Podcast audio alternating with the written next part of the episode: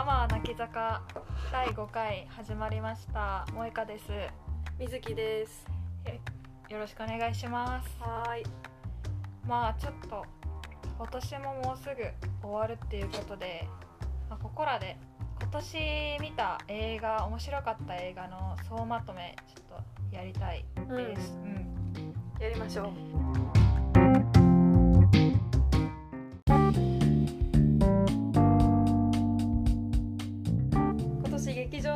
に絞るんだよねそう多いから映画館まで行って見たやつ、うんうんうん。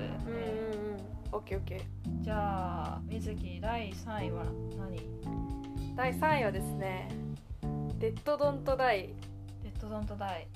これはね6月ぐらいにやってたのかな？うん。結構ほんとコロナ真っ只中で、もう全然映画館行けなくて映画館解禁ってなったタイミングで見に行ったのが「デッド・ドント・ダイうんうん」だったんだけどこれねあの監督はジム・ジャームッシュっていう人で、うん。あのそれこそパターソンとか？うんうんうん。あとなんだっけ？あのそこら辺かな？あとコーヒーシガレッツとか。私もともと好きな監督うん。でかつ何が一番のポイントかってアダム・ドライバーが出ているということ。あー出ましたアダムドライバー。出ましたアダム・ドライバー。アダム・ドライバーね最初私初めて見たのは「スター・ウォーズ」のうん。カイロ・レンだったんだけど、うん。マスク外してうん。アダム・ドライバー出てきて、いやもうちょっとイケメン使えよって思ったのが 出会い。いや何この馬顔って思って、うん。せっかくね仮面を取るんだったらイケメンが良かったなって若干残念な気持ちで見てたんだけど、うなんかねアダム・ドライバーが出てる映画ね全部面白くて。んうん。好きになった。ちょっとね徐々に好きになってきて、ね、今となってはねアダム・ドライバーが出たら見るみたいな、うん。アダム・ドライバーつながりで映画を見るみたいなこと結構増えてきて感じで見たやつだね。なるほどね。まあ第一印象悪い人の方が好きになるよね。そうそう。いいこと言いますね。まあ内容はねゾンビ映画なんだけど B 級ゾンビ映画みたいな感じなんだけど。まあとにかくアダムドライバーが出てたから見た。見たっていうね。まあ内容もよかった。結構ね物質主義というかなんか人間って物にとらわれてるよねみたいな,、なん。か死んでもきっとゾンビになっても自分が欲しかったものとかを叫び続けてる人たちがねこううろうろうろしてる。で、まあ、物にとらわれない人たちが、まあ、真の人間として生き残れるよねみたいな話になってて、うん。意外と B 級ゾンビ映画なのになんか根幹はしっかりしてて、うん。後から見てなんかおなんか意外となんか良かったなっていう感じで第3位です。なるほどね。萌ちゃんはちなみに？萌えちゃんはスパイの妻。はいはいはいは久しぶりに日本映画で面白いなって思って。い監督誰だっけ？黒沢清。はい清の方ね。清の方。ベネチア国際映画祭でうん。なんか賞を取っててあの南海キャンディーズの山ちゃんのラジオで、まあ、奥さんが出てる映画で賞を取ったっていうので、あうん。そうなんだと思って見に行って。まあだから蒼井優高橋一生東出昌大が出てる太平洋戦争前の、まあ、スパイと呼ばれた夫婦の話、うんうんまあ、普通に内容面白いし、まあ、この3人ちょっとなんだろう狂ってる役というかうん。ちょっといっちゃってる役すごいうまいなってって面白かった。うんまあこれも私も水木と一緒で普通に東出昌大が顔がすごい好きっていう。顔ね。顔が本当に好きです。いやでもさ東出とか今言ったらうねん。あの問題ですよ。だってね唐田絵里香と不倫してね。問題になったじゃん。なってたねあれとかねなんか結構唐田絵里香が匂わせ女とうんかうん。なんかこう言われてて家庭を壊したとか言われてるけどなんか正直全然唐田絵里香は悪くないと思ってて。だって多分23歳ぐらいだったんだよね確かうんね。23歳ぐらいでさ東出みたいな年上のさイケメンにさアプローチされたらさそりゃさホイホイ言っちゃうしさそりゃ匂わせるでしょ。するね嬉しくなる。嬉しくなって舞い上がってそんなんねあの23歳のどのどの女子もみんなやるよ。カラーでいいかじゃなくたって。なるほどね、ねそんなのねやるの当たり前であってうん、反省しなきゃいけないのは東出なのよ。なるほど。のこのこ映画に出てんじゃないそうのこのこ映画に出てんじゃない。カラと映画を干されて今なんか事務職とかなんかやってたりとかして。てうん。みたいなことが報道されてるのにさのこのこ映画なんてやってるんじゃないよ。あなたが反省しなきゃいけないんですよってめちゃめちゃ思うからもうなんかちょっとそれはダメ。うんちょっと見れなかったわ。まあまあねでもまあね2人がその不倫のきっかけになった「寝ても覚めても」はめっちゃ良かったあの映画は。あれはね めっちゃ良かった。あれはね気合の入り方が今思うと違う。全然違う。演技の。演技だ。だからあんなに来ちゃったんだだななっていうね、うん。まあまあそんな感じで。そんな感じだね。が第3位で。はいはい。じゃあ第2位。ね2位いっちゃいましょうか。第2位いきましょう、2位は私はねマティスマキシこれはマティアスマキシム。本当に好きなのか。マティアスママキシム。ムね。うん。名前が似てるんだよ マットとマックスって言っててねもう本当に。途中までうんみたいな思いどながらっちがマックスみたいになってたけど、うん。まあ、これは私が大好きなグザビエ・ドランのうん。最新作。私も大好き。ねもうねこれはねなんかね言葉にできないので初恋です。うん。うん初恋です。あのまとめるとね。まとめると初恋であんまりパンフとか買わないタイプなんだけど、うん。あの萌香にね後々に後日買ってきてもらそううっていう。好きなら自分で買えよっていやまあ当日高揚しすぎちゃってパンフレットを買うことなくもう、あの劇場を出てしまったのでなんか「はーってなって「もうはいドランハイ。ドランハイ」それを私はドランハイと呼んでるんだけど ドランハイになっちゃってもうなんか「うわー」って言って出ちゃったからうん。パンフレット買えなくて後に後から買ってきてもらって。その日ねちょうど映画を見終わった水木と途中で合流してなんか帰ったけどもう興奮のしようがすごかったねそうもうねやっぱいい映画を見た後はね夜歩いて帰るっていうのがうんうん。歩いてこう熱を冷ますっていうのが 大事だなって思って。そうだね。いやあれはね私も見たけど本当胸が締め付けられる感じで、うわーいいなーっていうね。これは説明できないよね。できない。初恋としか言いようがない、う。ん、すごいだね。って感じだね。めっちゃよかった。はい。まあ私は「ジョジョラビット」って映画だね。なんだろう。戦争をモチーフにしてなんかドイツの男の子ちっちゃい男の子がうんうん空想で頭の中でヒトラーを友達イマジナリーフレンドっていう名前ではいはい。崇拝してるんだけどうん。まあジョジョがなんだろう。訓練とかに出るようになって頭の中のヒトラーを尊敬するヒトラーと一緒に戦争に向かっていくっていう話なんだけどすごいざっくり言うともうねジョジョが可愛くて可愛くてジョジョの友達ね親友もねめちゃくちゃ可愛いんだよ陽気っていうちょっと小太りで眼鏡かけてるんだけどはいはいはいもう可愛らしくてねもうこれ人生で初めて上映中に2回映画館に見に行ってへえなかなかないよね。なかなかない。そうなんだよね。初めてやったわ。でも2回見るって結構いいなって思って。うん理解が深まるというかあそう。気づかなかった点が気づいたりするよね。そうそうそう1回目で見てなかった部分とか。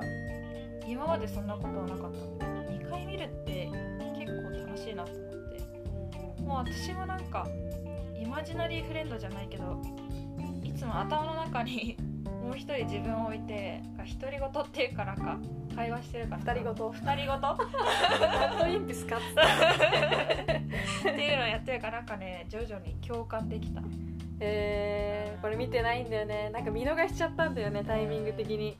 これ結構ね悔やまれる。今年の初めだよね結構ね。確かにコロナうんぬんのちょっと前からやってるんだけど気づいたらコロナになっちゃっててうん。行くタイミングだみたいな感じだった気がする。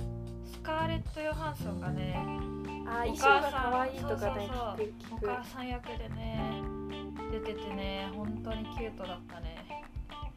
そんな感じでこれが第2位だわ。い。いですね。で1位どうぞ。1いっちゃいます？はいいっちゃいましょう。1位はですね「君が世界の始まり。うーん。いい映画だったね」これはねこれはなんだっけ萌香のおばさん？知り合いのね。知り合いの？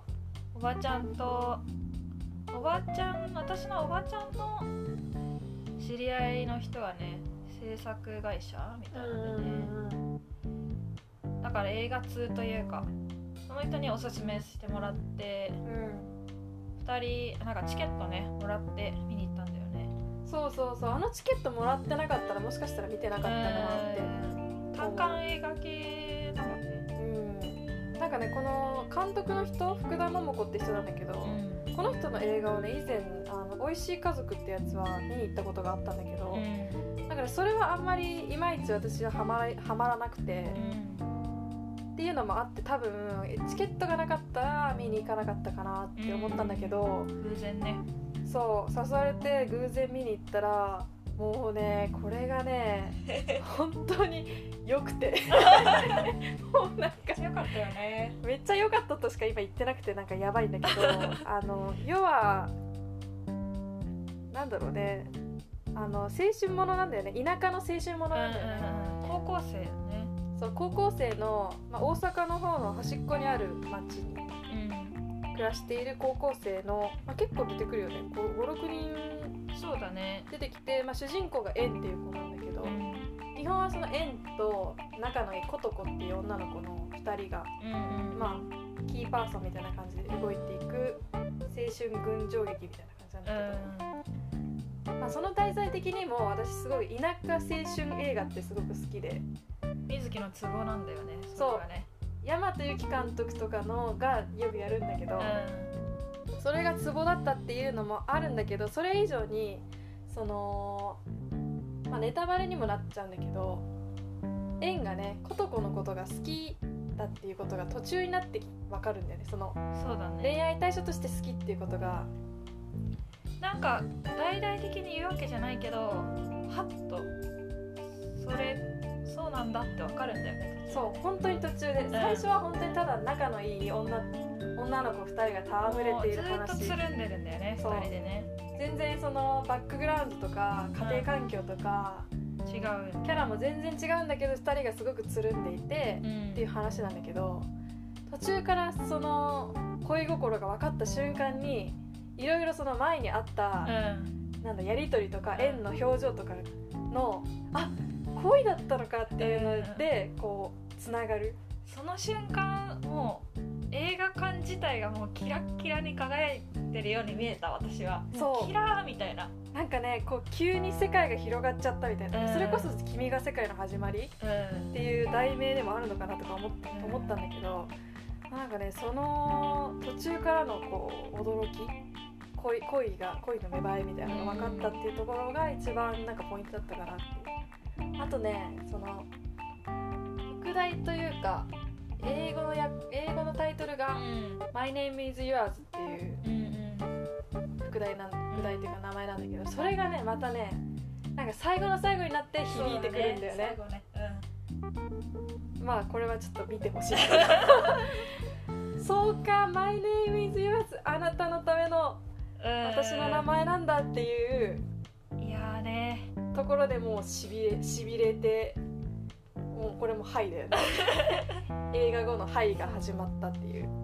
なんか今まで同性愛を扱う映画って割と最初にこういうテーマでやってますよみたいのがあって見る人も身構えてっていうんだけど普通に本当にそんなの関係なく始まるっていうのもなんか新鮮だったよね。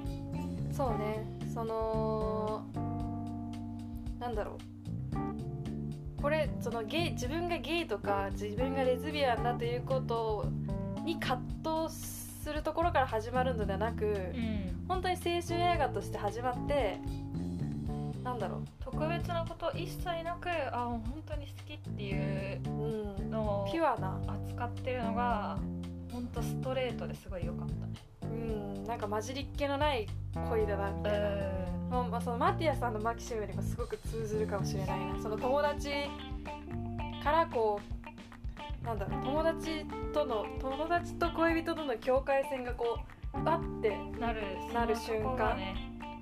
となんかそれその悲しさみたいな、とかっていうところがすごくあとブルーハーツが結構ねあ対応されてて。うんうんうんその後私のあの口癖気が狂いそうだな。ああもう気が狂いそう、それは常に気が狂いそうだわ。うん、なんかねちゃんあの言葉を見つけたって感じだね。あそうだね。ああ。この状態はこれかみたいな。気が狂いそうなんだなっていう。確かに。これはあんまり映画と関係ないけどいやでもすごい良かった。君が世界の始まり。うん、これはね多分ねもう一回どっかのタイミングで見ると、ん。また違う見方にななるかなって思って。そね。まあ、それがあのよく出るか悪く出るかはちょっと分かんないなって、う。んそうだね。2回見てしまったことによってあの新鮮な気持ちが失われてしまうっていうパターンもあるし逆にあもっとなんかここを見つけたみたいな時もあるし、いやちょっとどうだろう。でも私も2回目ドキドキしながら2回目見たい。痛い。本当にね胸キュン胸キュンとかあんま好きな言葉ではないけどうなったわ。んそうだね。うん。はい。はい。ちょっと長くなっちゃったけど。じゃあ萌えちゃんの1位は？私はねもうこれは超ド定番なんだけど「もののけ姫」だね。はいはいはいはい。コロナでどんどん映画がみんな上映を延期してた時に多分映画館やることなくてジブリやってたんだよねやってたね。ナウシカとかもやってたよね。そうそうそう。ラピュタやつだっラピュタ。ナウシカトトロとかもやってたかな。けうんかもしんない、で私もともと「もののけ姫」と「ナウシカ」めちゃくちゃ好きで。うんなんかうんうん。保育園とかちっちゃい時も狂ったように何回も何回も見てたんだよね。はいはい。将来のは本当ナウシカみたいになってメーベに乗るんだと思ってなんか自作のメーベの上に乗ってナウシカを見るみたいな。そういうねちびっ子だったの。そうそうそう。メーベに乗りたかったんだけどまあそんな感じで。で私も飛行石欲しかった。だけど。憧れの世界だった。でも話はね分かってなくてただもうあそれ映画がビデオが家にあったから見てただけで。うんうんうん意識がしっかりしてるっていうか大人になってから見てなくて。この機会に見ようって思ったらねすごかったなんかもうすごいんだよね。さ序盤から。なんかね絵も、まあ、平面の絵で、C、CG とかなのかな？なんか普通に絵って感じなんだけど躍動感とか走ってるシーンとかもすごいなと思うし、うん。あとはね話だね。このシーン見たことあるって何回も見てるから思うんだけど、うん。あこういう話だったのかとかうん。こんな難しい話だったっけ？みたいなのですごい面白かった。なんかもね昔は主人公のアシタカがうんアシタカ人を殺すんだよね結構。残虐に首とか吹っ飛ばしたり。そうそれがなんかちっちゃい頃すごい嫌でなんで私にとってはさ正義のヒーローなのよアシタカは。うんうんなのにそんなひどいことするんだろうと思ってたけどなんかなんですなんだろうね。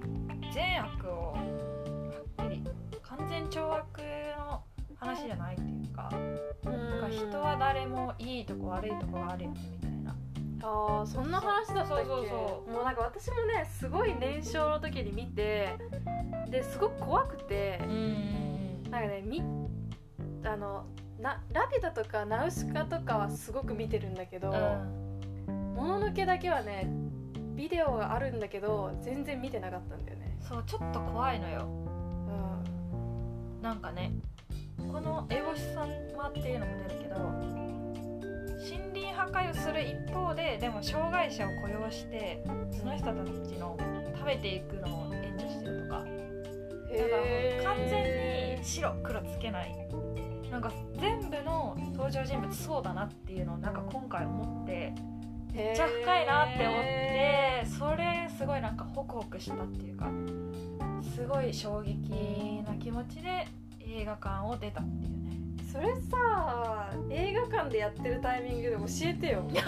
言ったよ。言ってない言ってない。あのね いやもののけ姫めっちゃ良かったとしか それだけじゃね何もわからない。分かんなかった。えーっつって。そうだね。あそうだね私も見たことあるけどねっつって、いやそれを言ってくれるわね私もね。なんかねジブリを映画館で見に行っている人たちが嫌いだったから。言 わなかったんだけど。そんんなことを抜きにして見に行けばよかったっていうのいやそうそうそう。すごい思った。なんかね大人になってからこれでもそれこそ2回3回見たらもっと違う世界が広がるんだろうなっていう映画。うだから大人たちみんな見てたしあんな流行ってたんだろうなって思うと宮崎駿すげえってなった。んすごいね、うんうんなんかそれを子供向けに作ってるっていうところがすごいよね。すごいよねなんだろうなんか子供をバカにしてないよね。バカにしてない。なんかさたまに、うん、なんだろう。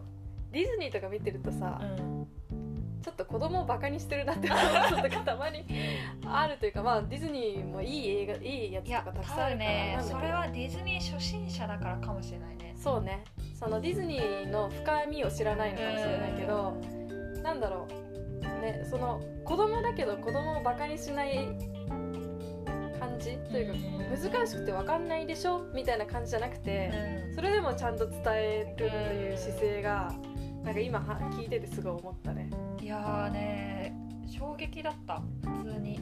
まさか2020年第,、まあ、第1位つうかね「もののけ姫」見ると思ってなかったし。そうねなん強かコロナで。新しい発見だったわ。ね。まあ映画館で見てないやつも結構いいのあって例えばフレンチアルプスで起きたこととかね面白かったよね。